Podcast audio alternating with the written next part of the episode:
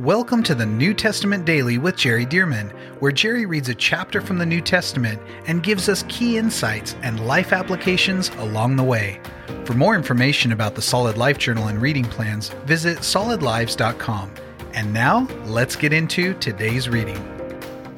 Okay, Acts chapter 7. It's a rather lengthy chapter, so I'll read uh, right through some of these portions which will be easy to do because of the message, the sermon that Stephen's going to preach. But coming out of chapter six now, uh, the Hellenists, the Greek speaking Jewish widows were being neglected in the daily distribution from the church.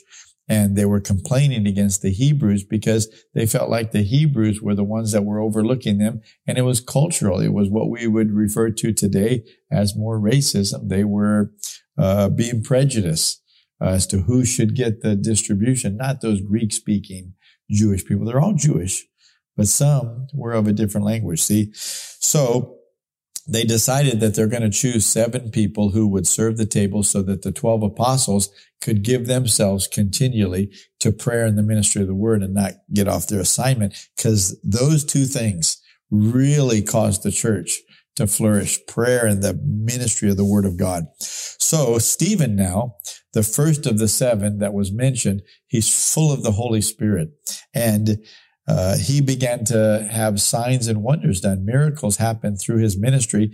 Well, people began to refute him, uh, not not of the church, but outside the church, and they began to stir up false witnesses, fake news against him, and such to try to catch him, to try to get him arrested or whatever. But this is where we are. And it says at the end of verse six, and all who sat in the council. Now he's, he's being judged. He's brought to a trial of, of sorts, a hearing. And all who sat in the council looking steadfastly at him saw his face as the face of an angel. So something seems visibly happening, maybe some kind of a glow or something on his face that makes him seem, look like the face of an angel. So chapter seven, then the high priest said, are these things so? Asking Stephen, Are these things so? Well, they're false accounts. And he said, Brethren and fathers, listen. Okay, now we're going to go into this message from Stephen, and we're actually going to learn some things that we didn't really see in the Old Testament. He's going to go through the history, some history from the Old Testament, but some of the things that he says isn't clearly seen in the Old Testament, but Stephen is bringing some context and we, we believe that the Holy Spirit is teaching us something as well. So verse two, and Stephen said, Brethren and fathers, listen. The God of glory appeared to our father Abraham when he was in Mesopotamia before he dwelt in Haran and said to him, Get out of your country and from your relatives and come to a land that I will show you. Then he came out of the land of the Chaldeans and dwelt in Haran. And from there, when his father was dead, he moved him to this land in which you now dwell. Of course, they're in Jerusalem, so they're in the land that we commonly refer to as Israel or the promised land. Verse five. And God gave him no inheritance in it, not even enough to set his foot on. But even when Abraham had no child, he promised to give it to him for a possession. What does that mean? Somebody said, I thought Abraham received it. Well, God promised it to Abraham and his descendants. But when Abraham left Ur of the Chaldeans and made his way down to the promised land, he lived in the promised land in tents. He did not own property. He eventually bought property to bury his wife Sarah. Uh, but that was the only land that he owned was just a burial plot or a burial, you know, cave, a place to bury his wife. But he didn't own any land there. So God promised him the land, but he Abraham, his son Isaac, his son Jacob, they never really got to own it until uh, 430 or so years later when God brought Israel out of Egypt. And then that second generation went across the Jordan under Joshua's leadership and began to possess the promised land. Until then, the promise was not fulfilled. So God made a promise to Abraham that was not fulfilled for hundreds of years. And why is that? Well, the Bible says because the sins of the Amorites had not yet been completed. Well, God was going to take the land away from all these Canaanites, including the Amorites, Hivites, Jebusites, Perizzites, etc. He was taking it away from them, but he was giving them time to repent. And he knew that they were not going to repent, but he wanted uh, to let them have the time to repent before he gave it to Abraham's descendants. So it was going to be hundreds of years. But Abraham himself had no inheritance or he had no ownership yet of the land that God had promised him. See, so this is what this is talking about. But even when Abraham had no child, he promised to give it to him for a possession and to his descendants after him. But God spoke in this way that his descendants would dwell in a foreign land and that they would bring them into bondage. This is Egypt and oppress them 400 years. And the nation to whom they will be in bondage, I will judge, God said and after that, they shall come out and serve me in this place. Now, of course, as Stephen is sharing these things, all these Jewish people are sort of sitting there saying, yeah, yeah, okay, that's right. Yeah, we know that. Yeah, that's true. You know, what you're saying is all true. You know, so you're speaking the truth now verse 8 then he gave them the covenant talking about stephen saying then god gave them the covenant of circumcision. And so abraham begot isaac and circumcised him on the eighth day. And isaac begot jacob and jacob begot the 12 patriarchs or we would call them the 12 sons or the 12 leaders of the tribes of israel. And the patriarchs becoming envious sold joseph into egypt but God was with him and delivered him out of all his troubles and gave him favor and wisdom in the presence of Pharaoh, king of Egypt. And he made him governor over Egypt and all his house. Now a famine and great trouble came over all the land of Egypt and Canaan, and our fathers found no sustenance. In other words, back in Canaan land, uh, Joseph was in Egypt, but back in Canaan land, the other 11 brothers and their father and family were still in Canaan land. But when Jacob heard that there was grain in Egypt, he sent out our fathers first, and the second time Joseph was made known to his brothers, and Joseph's family became known to the Pharaoh. Then Joseph sent and called his father Jacob and all his relatives to him, 75 people. So Jacob went down to Egypt and he died, and he and our fathers, and of course he's accelerating the story, but the whole family of Jacob, whose name was Israel, the whole uh, family of Israel went to Egypt and Joseph took care of them there. And eventually Jacob died, he and our fathers, and they were carried back to Shechem and laid in the tomb that Abraham bought for a sum of money. There's the, the plot that I told you that Abraham bought uh, that Abraham bought for a sum of money from the sons of Hamor, the, the father of Shechem. But when the time of the promise drew near, which God had sworn to Abraham, the people grew and multiplied in Egypt till another king arose who did not know Joseph. This man dealt treacherously with our people and oppressed our forefathers, making them expose their babies. In other words, like abortion, okay, uh, making them expose their baby babies so that they may might not live. At that time, Moses was born and was well pleasing to God, and he was brought up in his in his father's house for three months. Talking, uh, yeah, in his father's house for three months. But when he was set out, Pharaoh's daughter took him away and brought him up as her own son. And Moses was learned uh, in or trained in all the wisdom of the Egyptians and was mighty in words and deeds. Now, when he was 40 years old, it came into his heart to visit his brethren, the children of Israel, and seeing one of them suffer wrong, he defended and avenged him who was oppressed and struck down the Egyptian. For he supposed that his brethren would have understood that God would deliver them from his hand, uh, by his hand. Moses, uh, Moses supposed that his Jewish brethren, now Moses was raised in the palace, but the Jews were sort of like slaves in Egypt.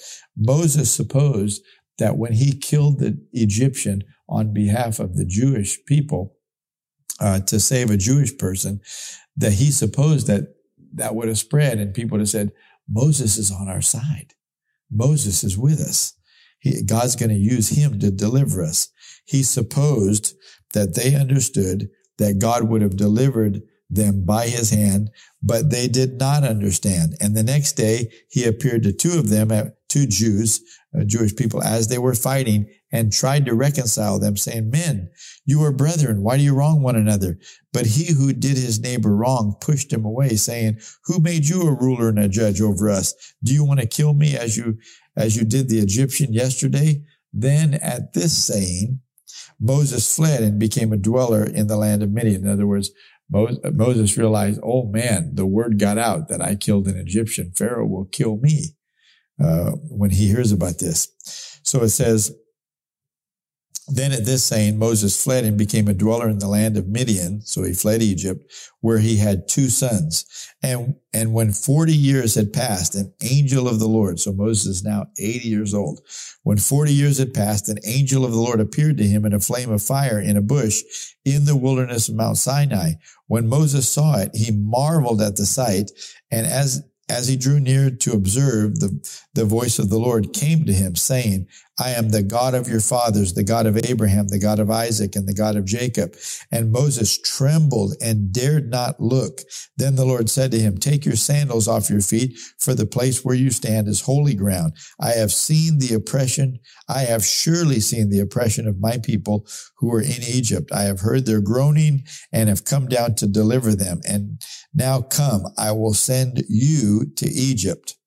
Uh, this Moses, whom they rejected, saying, Who made you a ruler and a judge, is the one God sent to be ruler and to deliver by the hand of the angel who appeared to him in the bush. Now, of course, these Jewish people are listening to Stephen's, what seems like a lengthy sermon, but it was, it's not all that long.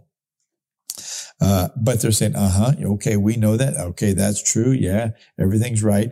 But Stephen is beginning to set the story up that he's getting to because the fact that Moses was rejected, he's setting this up to be a precursor to how Jesus was called by God to be the deliverer of the Jewish people. And he also was rejected. Can you see that? Okay, verse 36.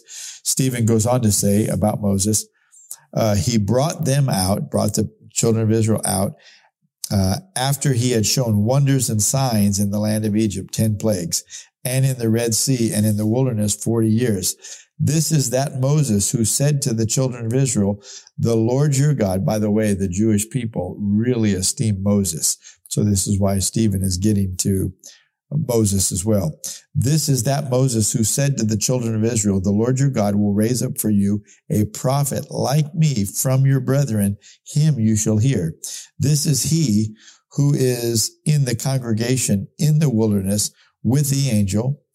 Uh, this is he who was in the congregation in the wilderness with the angel who spoke to him on Mount Sinai and with our fathers, the one who received the living oracles to give us, whom our fathers would not obey, but rejected. In other words, our fathers, the Jewish people, would not obey Moses, but rejected him. And in their hearts, they turned back to Egypt. Verse 40, saying to Aaron, make us gods. Remember the golden calves? Make us gods to go before us. As for this Moses who brought us out of the land of Egypt, we do not know what has become of him. And they made a calf in those days offered sacrifices to the idol and rejoiced in the works of their own hands.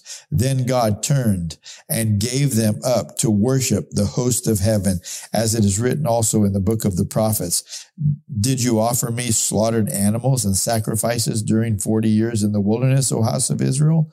You also took up the tabernacle of Moloch, talking about a false God you also, you know, you did some things for me, but you were also, you were treating me like one of the gods and not God.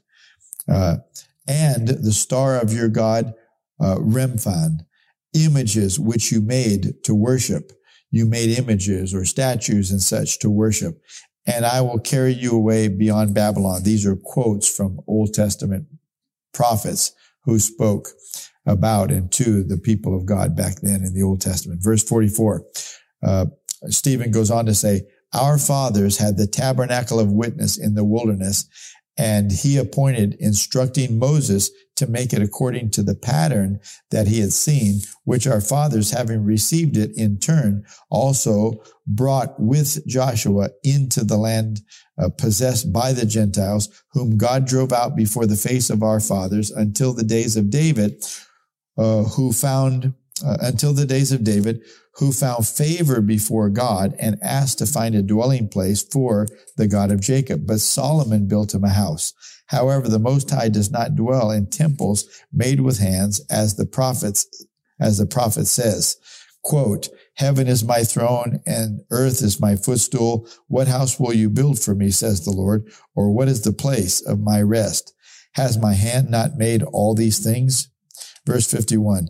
Oh, this is where the, the transition happens in Stephen's message. All, all up to this point, it's like the Jewish people are saying, uh huh, uh huh, okay, we know that. Yeah, that's true. That's right. But watch this. Verse 51. Stephen says, you stiff-necked and uncircumcised in heart and ears. Now, these Jewish people would say, oh, we're circumcised. He's saying, but you're not circumcised in heart. You've got things in your heart that need to be cut away because they're blocking you from humbling yourself before the Almighty God, believing in His Messiah. He said, you stiff-necked and uncircumcised in heart and ears. You always resist the Holy Spirit as your fathers did. So do you. Which, which of the prophets did your fathers not persecute? And they killed those who foretold of the coming and just one, of whom you now have become the betrayers and murderers, whom uh, who have received the law by the direction of angels and have not kept it verse 54. I tell you what, this is the boldness of the Holy Spirit to be able to speak in this hearing with the leaders, the council, and this whole uh, crowd of people here. And Stephen, a table server, but full of the Holy Spirit, is declaring these things. Well, I tell you what, this is powerful. Somebody said, well, he didn't use wisdom. Oh, yes, he did. The Bible says they could not resist the spirit and the wisdom by which he spoke. Stephen is walking in the fullness of the Holy Spirit and the wisdom of God. Verse 54. When they heard these things, they were cut to the heart. Watch this. And they gnashed at him with their teeth. In other words, they were so convicted, but the pride of their heart, see that they were, their hearts weren't circumcised. That pride of their heart needed to be cut away. So they were cut to the heart. They gnashed at him with their teeth. Uh, but he, being full of the Holy Spirit, gazed into heaven and saw the glory of God. While they're gnashing him in anger, I mean, they want to kill him so bad. He gazes into heaven and watch this. And he saw the glory of God and Jesus standing at the right hand of God. Well, the Bible says Jesus is seated at the right hand of God. But notice when they're about to kill Stephen, Jesus is standing. Oh, let me tell you, Jesus is so proud of what Stephen is saying. Stephen is defending Jesus. Stephen is speaking the truth about Jesus. And so as they begin to gnash their teeth and speak that they want to kill him and such, Jesus stands up and, and Stephen sees into heaven the glory of God and he sees Jesus standing, standing at the right hand of God and said, he said, look, Stephen, right in the middle of this, he was caught up and they're so angry at him, but he's seeing the Lord. And he said, look, I see the heavens open and the son of man standing at the right hand of God. Then they cried out with a loud voice, stopped their ears. They couldn't even stand to hear what he's saying anymore. It was so convicting, so enraging to them. And it says, they stopped their ears and ran at him with one accord. They ran at him to seize him and they cast him out of the city and stoned him in anger, in rage. Can you believe this? And the witnesses laid down their clothes at the feet of a young man named Saul, who, guess what, became later the apostle Paul. And they stoned Stephen as he was calling on God and saying, Lord Jesus, receive my spirit.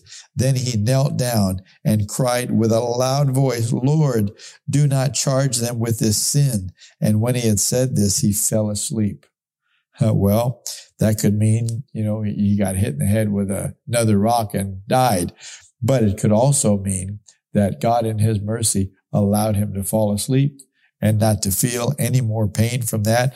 But I want you to notice, similar to Jesus on the cross saying, Father, forgive them for they do not know what they do. Stephen cries out, Lord, do not charge them with this sin. Talk about love. They are stoning you. I mean, inflicting horrible pain on you by chucking rocks at you on your head, your body. I mean, everything until you die. And here you are saying, Lord, do not charge them with this sin. This is the love of God. This is a person that is truly filled with the Holy Spirit. You see the, the fruit of the Spirit coming out of him, even at his death. Oh, may we be so spirit filled that we're bold enough to stand for the cause of Christ, even in the face of death.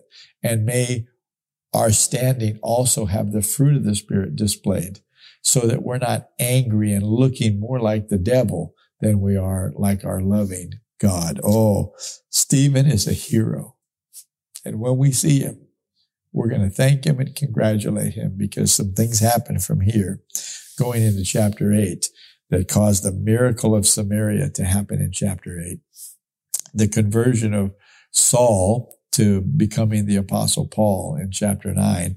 And of course, the outpouring of the Holy Spirit and salvation for the Gentiles beginning in chapter 10. This is a powerful book a powerful progression here. That's chapter 7. Don't miss tomorrow. Acts chapter 8. Thank you for joining us for the New Testament Daily with Jerry Dirmann. And thank you to those of you who have partnered with Solid Lives to help get this daily podcast and other resources like it to thousands of people around the world. If you would like to partner with Solid Lives, visit solidlives.com/give. To find out more about the ministry of Solid Lives, how you can be a part of this church planting and disciple making movement, or for more great teachings and resources by Jerry, visit solidlives.com. We also want to invite you to check out Jerry's other podcast called The Jerry Dirmann Podcast. Here, Jerry shares with us at least weekly from God's Word, challenging us and equipping us to fulfill the amazing plan that God has for our lives. You can find links to this podcast as well as Jerry's YouTube channel online at solidlives.com.